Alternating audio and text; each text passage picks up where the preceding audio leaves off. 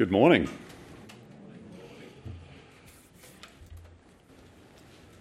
Man, Bob's uh, message was quite fitting, I think, for probably every sermon. I pray that we have the ears to hear this morning what the Lord is saying.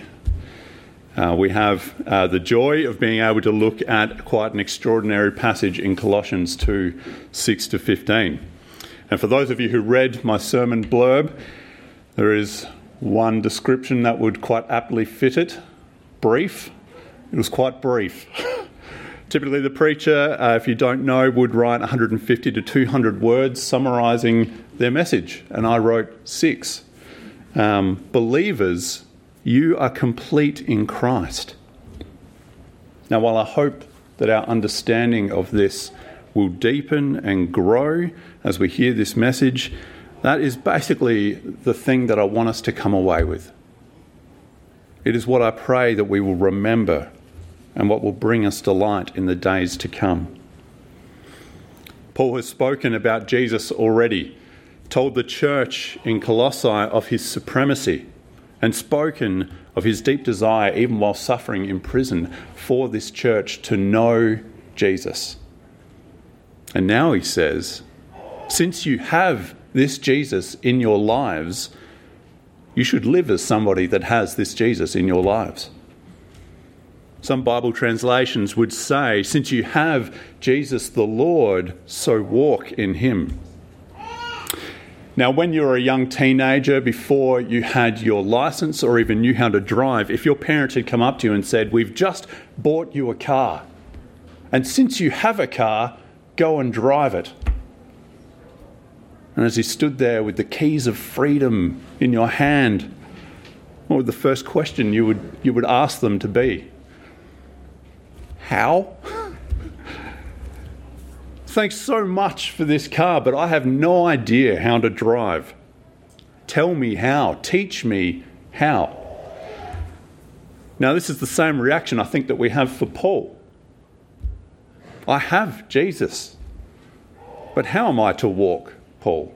Teach me how. And this is exactly what Paul does but he doesn't do it in this sermon. And he uh, doesn't do it in this passage. And in fact, it is this very question that will be answered in the weeks to come as Ray and John and uh, Grant preach. Today is not on the how to teachings. And I know it's a little bit like having a cliffhanger at the beginning of, the, of an episode rather than at the end. It gives a little bit of an odd rhythm to a message to say this is what we're not going to be teaching this morning. But Paul has a very important reason. Before we attempt to walk and to live as people with Jesus, we need to know something of the nature of this new life. Something that Paul knows is essential knowledge for how we as Christians are to live. So, what is this essential truth that we need? That you and I are to walk this new life as people who are complete in Christ. We are people that he says are rooted, built up, and established in the faith. His instruction to live and to walk is something that we are to do, it's active. But the description that follows, rooted, built up, and established in faith, is written in a past tense as something that's already done we are to live as people already complete, not as people working towards completion. As a young tree lives, it grows. And how does it do it? It does it by sinking its roots deep down into the earth, digging into the ground. It is the way a tree lives. Paul says, not so with the Christian. You start your life with an already fully developed root system. There is no more growth required. You're done. The task of building a house requires a daunting amount of work. You start with nothing. The land needs to be cleared. There are trenches to dig, pipes to lay, concrete, bricks, wood, metal, and much more. Not the case with the Christian. We start fully built, finished, job complete. Whatever the illustration, believers, you are complete in Christ. The job was done before you were born. There's nothing more to do. The roots aren't just big and continuing to grow, they are fully grown. The building doesn't require any touch ups, no leaking pipes or full gutters. Everything is perfect. The essential knowledge that Paul needs us to know about the life that we are to live with Christ is that we are people that are complete. And as a result, life is filled with abounding thankfulness, or as other translations read, overflowing thankfulness. Thankfulness to who? Thankfulness to the one who did the work. Of course, the one who grew the roots, the one who built us up, the one that established us. Thankfulness to Jesus. But being complete is a difficult truth for us to really accept, isn't it, in our hearts? I'm sure many people here react just as I did, even in hearing it now. We are complete in Jesus is just one of the things that we say as Christians, but it really doesn't mean anything. It doesn't have any impact to how we really live. I mean, come on, there are so many things that are incomplete in my life, so much still that needs to be done, so many fixes needed. We don't understand that we live as people complete in Christ. It just doesn't seem true. Paul says in verse 8, Beware, lest anyone cheat you through philosophy or empty deceit the specifics of these deceits will come out in weeks to come as the others preach. But the big idea is this anything we encounter on TV, radio, billboards from other people, or the little voices in our heads that tell you that you are not complete in Christ is a lie. Anything that tells you that more is needed, something other than or in addition to Jesus is an empty deceit. Anything that says the road to a full life is any other road than what Christ has already done is false. The church in Colossae was surrounded by false teaching, and one philosophy was that of pantheons. Not one God, but many gods each one in charge of something different fertility, the ocean, war, parties, love, on and on. And the threat the church faced was that Jesus was just another God on this list. One more that sat on the shelf with the others, one more that helped with some aspect of love. Perhaps he was the God of forgiveness. He didn't deal with everything, he didn't provide the completeness. He just assisted in it. It's another box to be ticked for everything to go well and for life to be satisfying.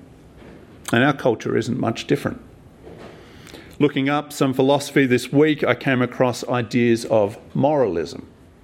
To live a full life, you must be a good person. Wellness, life balance, fitness, comfort, consumerism, just owning something will bring completion or add to that completion. I read blogs that listed five to ten things that you must do to maintain and live a full life. And yet, that same blog writer would say that this list is totally different for everyone and that you should just follow your instincts, trust your instincts. These modern lists may not have names like Aphrodite, Ares, or Poseidon, but they are the gods of today. The world is filled with philosophy and empty deceit, things you must do to grow your roots and to be built up. Beware these philosophies. Paul says to the church that they will cheat you. They don't add to the completion Christ gives. They are not harmless. They steal from you and rob you. These voices trick us away from the completeness that can be had in Christ, that Christ has delivered. and that they can never deliver. This is the way of the world, the tradition of humanity. We were born and raised hearing these lies. So when Paul says, beware them, he is not just speaking about new philosophies that come our way, but also the ones we have already bought into. When we hear a message on our completion in Christ and our hearts scoff, that's just something we say. We are being cheated by empty philosophies we have already bought into. So beware. Now, if the world's philosophy on how to get a complete life is false, what is the way of Christ? Our completeness comes from our unity with Him. Look at our passage, and what phrase do we see again and again and again? Eight times we read the words in Him or with Him. We walk in Him, rooted and built up in Him. In Him dwells the fullness of the Godhead. You are complete in Him. In Him you were circumcised, buried with Him, raised with Him, alive together with Him. I think Paul may be making a point. The way of Christ means seeing yourself and Jesus as intimately bound together, unified. And this is not a lame unity. I think you can already tell. Often we hear the words used to describe simply non confrontational relationships. We're unified because we aren't publicly screaming at one another, but on the inside, there may be something different. Or, as one man put to me, unity is achieved and maintained by sweeping issues under the rug. That is a sad unity. And it's not the unity of this passage. This passage shows a unity that is more like one glass of water being poured into another. Nothing is hidden between them. Who can tell them apart? Who can separate them? You, believer, are mixed with Jesus. Our fates stirred together. The person of one, who they are, is shared by the other. The actions of one is shared by the other. And the last and more biting aspect is that the consequences of one's actions are shared by the other. Believers, you are complete in Christ because you are unified to Him, because of who He is and what He has done. Who he is is seen in verses 9 and 10. He is the possessor of the fullness of the Godhead bodily, the head of all principalities and power. At the time Paul wrote this message, it was not unusual to find people worshipping divine beings, such as angels. So, here, when he speaks of Christ as having the fullness of God, he wants to make clear that Jesus is so much more than just an angel. He is the authority above and beyond all principalities and powers in this earth. He is as high as it goes. More than that, he is the fullness of the Godhead bodily, meaning it is not an authority that exists only within his divine self, but in his humanity. In his humanity, meaning that if we are unified to him, we too share in the full power and authority of the Godhead. You, your completion, is in Him. And it is so much more than we can imagine. So I'm going to get a little poetic, use a bit of poetic license, because I think we need a bit of poetic license to break through some rigid boundaries of our rationality. For you to share in the fullness of the Godhead is to be like a cup that is full. And in that fullness, it is filled with every ocean of the world, all the rivers, the lakes, the dams, the creeks, and even the water tanks. And that's just the surface of the cup. Do you get it? No. And that's fine because neither do I. We are contemplating the fullness of the Godhead in Christ and in us. It is supposed to boggle the mind. How has such a thing happened? It has happened by what Christ has done. What he did on the cross, his death, his burial, and his resurrection. In him you were also circumcised with the circumcision made without hands, putting off the body of the sins of the flesh by the circumcision of Christ. Now, circumcision of old was a physical sign of becoming the people of God. When it was undertaken in the Jewish context, it symbolized transition. You move from being outside the people of God to being one of the people of God. Now, the circumcision we have just read about is not a physical one. It says it is circumcision without hands, meaning that it is not done by people. It's referring instead what Paul and Moses called circumcision of the heart, something that only God does. So, the circumcision that we receive through Christ is not what occurred to him as a baby in the temple, but actually speaks of the stripping of his flesh upon the cross. Christ died to atone for our sin. He paid the penalty of our sin, and in doing so, threw aside the sinful nature of the flesh, separated it, so that in our unity with Him, He died our death, the consequence of our action, so that you can say, In Him, I have already died. My sin has been crucified in Christ. And in his action, we receive what he did. We were also buried with him in baptism.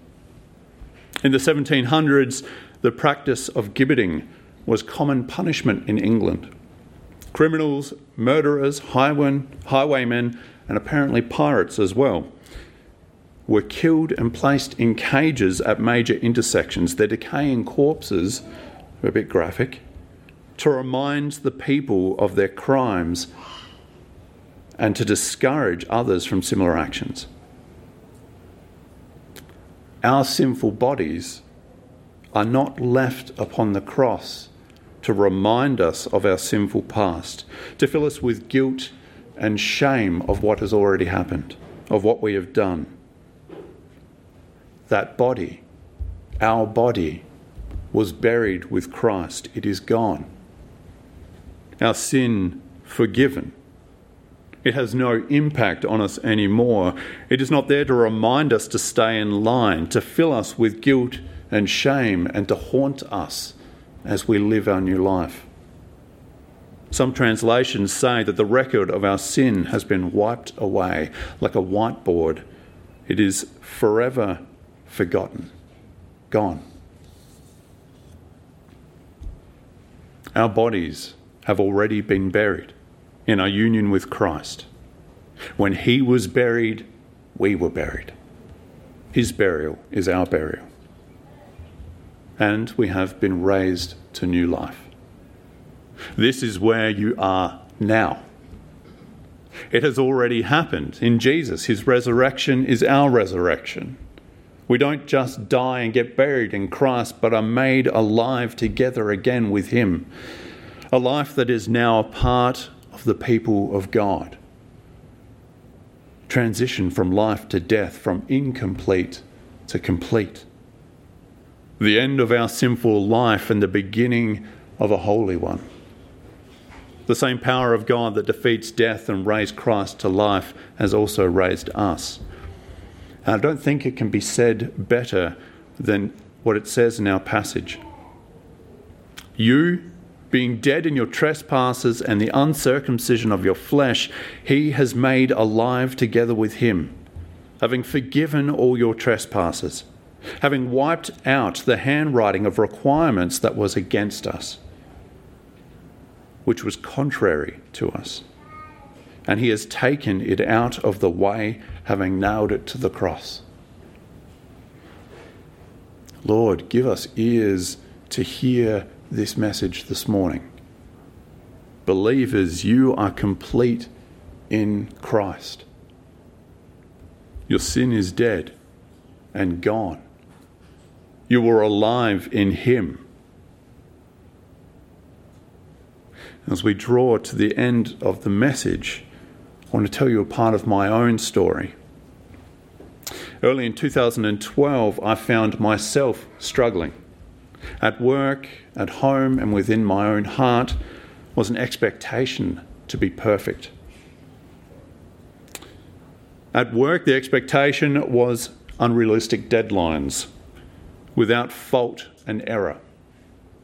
At home and in my heart, it was to be the perfect Christian, always patient, always loving, caring, and wise, without fault or error. And stupidly, I tried to meet these expectations in my own strength. No matter how much effort I put in, it was not good enough. And every failure seemed only to haunt my next effort, making it so much worse. And one particular evening, I arrived home after, a 30 th- after 33 hours of working without sleep or going home. As I said, I tried to meet these expectations. And when I got home, I realized something was horribly wrong. The burden had become too much. I needed help desperately. So I turned to the only one I knew that could save me, and I picked up my Bible and started reading. I knew that was where the answers had to be, hoping I would find something. So my plan was to read and continue reading until I found that thing that was going to help me, that piece of truth. And for some reason, I started in Galatians and I read only a couple of chapters to chapter 2, verses 19 to 20, which is so similar to our passage this morning. It says this I have been crucified with Christ. It is no longer I who live, but it is Christ who lives in me. And the life I now live in the flesh, I live by faith in the Son of God who lived who loved me and gave himself for me. And I read that and I thought, I don't understand this at all. But it's my answer. So I read again and again and again until the Lord opened my eyes to see what it was talking about. I, me, Nat, the man filled with strife and burden and failure has been crucified. He, in all of his worries and expectations, is dead and buried and forgotten. And the one who lives now wasn't that man any longer, but Christ, perfect, full, complete. My cup was full, and the deep relief and joy and abounding thankfulness that came on me was like a wave. I'd been trying to live a life as a Christian without Christ. I had Christ, so I tried to live that way, but I tried to do it without knowing that I was unified to Him and that His death was my death, His burial my burial, and His resurrection my resurrection. And in Him I was complete. I am complete. And I was free. Now, it's a funny thing to explain a personal encounter with God in mere words. It's never the same thing. But returning to the start of our passage, do you see the reason that Paul doesn't immediately dive into how to live the Christian life? And instead starts by growing our understanding of our completion in Christ. How can we live without what makes us complete. Without who He is and what He has done, what type of life would that be? Moreover, let's consider the life we can live with Him in completion, filled with the fullness of the Godhead, forgiven, sin forgotten, free. What would that mean for our marriages? What does that mean for our parenting and grandparenting, for our work? Some things to consider as the weeks go by. So I want to say this one more time in case it hasn't stuck. Believers, you are complete in Christ. Let's pray.